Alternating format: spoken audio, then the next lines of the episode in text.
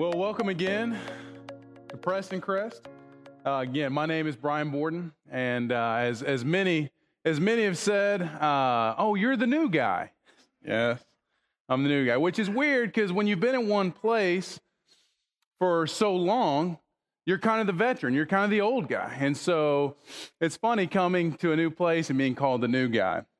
But I'm excited to be here. My family and I are so thrilled for what the Lord is going to do. And I'm so excited this morning to bring the Lord's message to us. And I hope you're as blessed this morning as I've been this week, just going through the scriptures and going through God's word. Um, you know, when I was a kid growing up, one of the things I loved to do was to play the game Space Invaders. You ever play the game Space Invaders? You know, it's so much easier back then because you just had one stick and one button. And It was just do do do do, you know, and you're just you're just taking out everything, and it was awesome. And I was really good at it. I think that's why I liked it. But I want us to think of this morning's message as an invasion. You know, when you think of the word invasion, what comes to mind? Many times we associate the word invasion with something bad. But this morning, I want to challenge us to think of the word invasion as a very positive thing. You know, there is an invasion going on in every small town in every large city. These invaders have infiltrated our churches. These invaders have infiltrated this church. Of course, I'm talking about the invasion of our youth. Within just a few short years, think about this every pulpit, every president's chair, every doctor's office will be filled by a young person today. They will govern every state, they will control the media. They will fill the halls of Congress and make every decision. And most importantly, they will lead our churches. Someone said, You know, I really believe Adam had a real advantage over us because he was never a teenager. You know, he never had to go through the dating dilemmas. In fact, his Saturday, his Saturday night options were probably rather limited. But let me tell you something young people, are so important to Jesus. And young people, whether they're teenagers or young adults or children, are used by the Lord now in powerful, powerful ways. And young people are accountable to the Lord. Today's message is for us all. If, you if you're 25 or under, go ahead and raise your hand. If you're 25 or younger, go ahead and raise your hand. All right, leave them up. If you're 25, if you've ever been 25 or younger, raise your hand. Okay, there's some people that are confused out there. No one raised their hand. Don't worry, we'll go through it. You'll all understand at the end. I want, to, I want us to read the scripture of the morning, our, our theme scripture from Psalm 25 7. And it's going to be on, on the walls back here behind me. And if we'll all just read this together out loud, uh, I really just believe it will emphasize what we're talking about this morning. So here we go. You ready? Remember not the sins of my youth and my rebellious ways. According to your love, remember me, for you are good, O Lord. See here, the psalmist looks back. He looks back at his youth and he's got a few regrets. He says, I could have been a wiser young man. He looks back and says, Lord, please remember not my sins for basically saying, God, please forgive me. Help me forget. Help me to move on. With that statement of mine, I want us to think, I want us to make three simple observations. First one is the lifestyle of Jesus is for young people too. While it's true that the sins of youth may be sins of impulse, recklessness, or, or passion, it's also true that we don't just laugh these sins off because these sins are not laughed off in heaven. Just to illustrate this point, people used to love when Bryce was about two, two and a half years old, and we'd take him to church at First Colony, and people loved would come up and say, Hey, Bryce, because his response was, Grrr. And we were like, What? We, so we try to pull him aside and say, No, no, no. When someone says hello to you or they say hi, you respond with hello or hi or what's up. But people kept egging it on because they thought it was so funny. But for us, we were trying to raise a young man. And we didn't want him to be 18 years old still growling at people. Several scriptures emphasize youthful accountability. In Leviticus 21, God establishes a code of behavior for the Israelites. And I'm intrigued when I read through Leviticus 21 about the expectations for the youth of that culture. He had almost inflexible expectations of their morality and their obedience to their parents and to the authority. And I love that because it's for all of us. And you know, when you go through Leviticus, you know, if you've ever sat there and tried to read through it, sometimes it's tough to get through. But I love to see what God expects. And it's also crazy to see the laws that he had to put in there. And you would think, who does that? But we're people that struggle with living moral and holy lives. And it starts when we're young. And if somehow we missed it, it starts today for us. In Psalms 119:9 it says, "How will a young man keep his way clean?" See, even as young people, we're called to be clean, we're called to be holy, we're called to be pure. Ecclesiastes 11:9, "Do what you want, chase what you see, enjoy what you find, but don't forget, God holds you responsible for every date and every choice." The idea that oh, they're just kids. They need to get all their mistakes out now. Or that we just don't expect great things from our children and from our teenagers that's not what God intends. That's not what God expects. We're all going to make mistakes. We're all going to fall short of, of being holy, of being perfect. But that doesn't mean that we just don't strive. That doesn't mean we don't strive to be the best we can. It doesn't mean that we don't give everything we have to the Lord. Whether you're young or old, we're called to be 100% in. Jesus doesn't want just 99% of us. He wants all of us. He wants everything we have. Whether you're 12 or whether you're 99, He wants all of you. God expects a 17 year old to be the light of the world. He expects an 18 year old, just like a 58 year old, to let their light shine before all men. God expects a 16 year old to crucify their egos and to treat people just as the way they want to be treated and all of God's commands about obedience to parents weren't made to people who had already left home. So if you're old enough to understand this message, then we're old enough to honor the Lord. My challenge to us today is to aim high. One modern day example of young people taking the lifestyle of Jesus are these two brothers, Alex and Brett Harris. And they took this uh, living out their calling for Jesus to heart. They wrote this book called Do Hard Things. And then they started a blog called the Revolution. And what they were urging teenagers and parents is they were urging them to, to fight low expectations for our young people today. They had this huge success. People were following them, and they said, You know, it's not enough for us just to talk about it. We're going to go live it out. And so when they were 16, they went and served on the Alabama, Alabama Supreme Court uh, as interns. I want to read a quote here from their book. It says the teen years are not a vacation from responsibility. They are a training ground of future leaders who dare to be responsible now. They challenge people to do five hard things. And I, I really believe they're very challenging. And I, and I really believe it's challenging not only for, for our teenagers, but it's also challenging for adults. The first one is do things outside of your comfort zone. Woo, that's a tough one. Especially, I think the older we get, the more set in our ways we get, the more we think, well, this is where I sit on Sunday. This is how I go to church. This is what I do when I do this.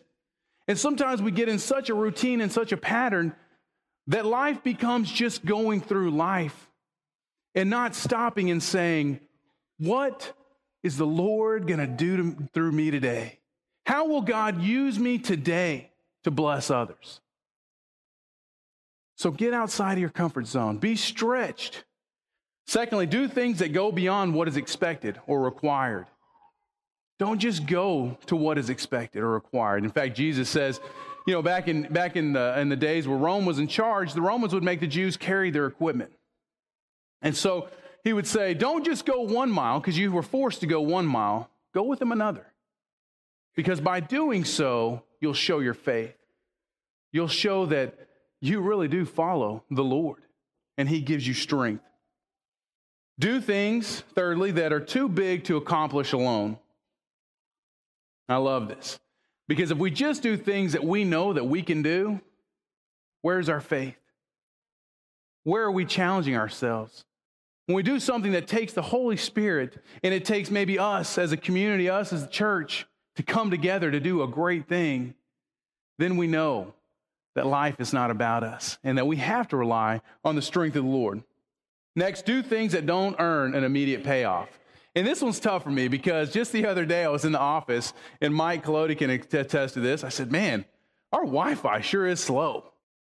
And I was sitting there and I was trying to trying to search things on the internet and I was going and I was like, and that little dial just kept going round and round and I was like, man. So I closed it out and I opened it up again. And then I got through and I started reading through my sermon again and I went, oh, whoops. Immediate payoff. We live in such a fast food culture. We feel like if it takes too long, it's not worth it. When Jesus is saying, plant seeds, I'll water, I'll make it grow. You just be faithful, you be patient. And I love that because, you know, when I was, uh, I was a youth minister for First Colony, and I was their summer intern before that uh, for two summers as well. And being at a church for so long shows what God can do. The fact that I stayed there that long shows what God can do. But the fact that you get to watch teens and, and you know you send them out and you've, you've partnered with parents praying over them loving on them planting seeds of faith watering just just cultivating the land and then they come back with their kids or they come back after college and you see them with their faith and their faith has become their own and they're living out what the Lord is calling them to do. And then you go, oh, yeah, it's not an immediate payoff. It's a lifetime, it's a lifestyle, it's a journey. Finally, do things that challenge the cultural norm. Instead of just going with the flow of what culture and society say, we're called to be holy. We're called to be different, to be set apart. So let's live that way. Let's be the light of the world. Let's be salt of the earth. Several personalities illustrate youthful responsibility in the Bible. You know, in Acts chapter 7, we, we meet a, a young man named Saul who was, you know, who was authorizing Stephen's death. Well, the very next chapter, we see this young man, Saul, is now being commissioned to go out to the Gentiles, to go and proclaim the gospel message to all the world. The most famous battle ever fought and won in the Valley of Elah was won by a teenager named David. And he won that fight because of his fanatical devotion to the Lord. Mary, the mother of Jesus, was undoubtedly a teenager when God planted Jesus in her womb. The sins of youth are not lightly esteemed on earth because they're not lightly esteemed in heaven. And I want to emphasize this point again because I think sometimes it's good for us as, as young adults or as, or as teenagers to hear that because sometimes our parents overprotect.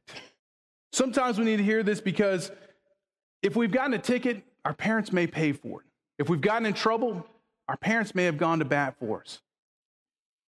And it's time for us to remember that we will stand before the Lord for our decisions. That it's time for us to stand up and be accountable for who we are. The sins of youth are not lightly esteemed. The lifestyle of Jesus is for young people too. If you're 45, this invitation is for you. If you're 75, this invitation is for you. If you're 15, this invitation is for you. In fact, the most repeated statement by Jesus is follow me. Follow me. He's calling us to follow him, not halfway, but he wants all of us. Secondly, on your outline, good habits now will become your best friends for life. You know, if you're going to text this or if you're going to put it on Facebook, you might say good habits equal BFFs, right? You see, life is one unbroken thread. The past is linked to the present, the present is tied to the future. The choices of your today will determine the quality of your tomorrow. So don't un- overlook the principle that your life is an unbroken thread. A great example of this are two of my former students in my youth group at First Colony. Their names were Mally Cornegie and Riley Curry. For the time they were young, their parents instilled in them uh, the, the value of the Bible. They were a part of the youth group. They were taught to be a part of the overall church. they were called, they were called to live out God's principles of life. They also went to camps. They served on mission trips. They did local service projects. Um, and, the, and, and the thing that I love about what is here is so many seeds have been planted in them uh, by their parents and by the church that once they graduated, they felt this calling to go to Honduras. And, and they both went to different schools and they got this calling at different times, but they both gave up two years after they had graduated to go out and to serve the people in Honduras. And I love that because here it is. They could have said, Well, Lord, let me go make money first and then I'll go over there. Let me go establish my family first, then I'll go over there. But they said, You know, I'm called to go. I'm going to go. So let me say to the parents here raise your children now the way you want them to be and when they're adults. Think with the end in mind. However, you want them to, to end up as adults, think with that way so that you may raise them now with that end in mind. Bring your children to Bible school. Bring them here to worship. Teach them how to worship. Start creating habits in your child's life now that you want them to live out for a lifetime. And it's not easy because you're going to get tired, you're going to get worn out. Life gets busy. We have three kids, life gets really busy. We understand that. And the older they get, I watch our parents of teenagers and I go, whoa, the older they get, the crazier life's going to be. So if we don't establish these habits and this culture in our house now, then we may miss it. And so we work very hard. Sometimes we do great and sometimes we miss it. But we work very hard to try to create a culture of bringing up children in the Lord. So, good habits are your best friends for life. Don't be short sighted today uh, because today affects tomorrow in so many practical ways. You know, one of, the, one of the things I think about is the story of Esau and Jacob. Do you remember the story? And, and maybe you haven't heard it, but the story where, where Esau goes out hunting and Jacob's making this soup or this stew. He's out there and he's cooking, and Jacob comes in, or Esau comes in, and he's so hungry. He's so hungry, he thinks he's going to die. And he smells that soup and he comes up and he says, Jacob, it smells so good, and I'm starving to death. Have you ever been there where you've been so hungry? I have. And I started thinking about what would I trade? What would I give up when I'm so hungry? What would I give up to quench that hunger? To stop the hunger. For Esau, it was his birthright. See, Jacob says, Well, give me your birthright and I'll give you a bowl of soup. And he's, you know, he's sitting there and going, mm, This is good. He's so hungry. okay, fine. What good is it to me if I'm dead? So he trades the eternal. Being a birthright, you know, being the firstborn, you had rights. You had inheritance. He gave all that up for a bowl of soup. So he traded the, the eternal for what was temporary. Esau went down as one of the most foolish people in Israel's history. The Bible says that Esau sought to get it back, even with tears, but he could not. See, you can make a foolish decision when you're young. You can live an ungodly life now, and it'll be, begin to, to stiff arm the Lord for a lifetime. And maybe there are areas in our life, even as adults, that we're stiff arming the Lord. Maybe there are areas in our life that we haven't given completely to the Lord. And we need to do that today. You know, Magellan, Magellan sailed around the world, he'd often bring these beautiful trinkets to show the various natives wherever he landed on the island. He would single out the strongest natives. And once he'd earned their trust, he would show them leg irons and thinking it was just more beautiful jewelry, they'd put these leg irons on just to find out that they are now trapped and enslaved. The sins of youth are like that leg, those leg irons. Our sins are like those leg irons. We think sometimes that we're wearing something beautiful and flashy, only to find out that we are enslaved by the most cruelest master, and that's Satan. The best decision is to get on God's pathway when you're young because good habits will be your best friends for life. He has great plans for us. Whether you're 12 or whether you're 80. He has great plans for us. But what about when I feel like the psalmist here in 25 7? What about when I say, Remember not the sins of my youth and my rebellious ways? According to your love, remember me, O Lord, for you are good. So you can do something when you're 17, and when you're 70, you may still cry yourself to sleep. But God offers grace, God offers forgiveness, God offers release. Here's the good news, and I want us to all hear this this morning. There are no statute of limitations on the grace of God. Let me say it again. There is no statute of limitations on the grace of God. Amen? Man, that's exciting. Because grace and forgiveness is for us all, no matter what I've done. No matter what I've done. See, something I did 10, 15, 20 years ago, I may think, can God really forgive those sins? My tears will not wash those away. Only the blood of Jesus will cleanse me. Only the blood of Jesus will cleanse you. So let's take hold of that gift today. Accept Jesus as your Savior. And if you've already accepted Him as your Savior, then live out a lifestyle that shows that you've been forgiven.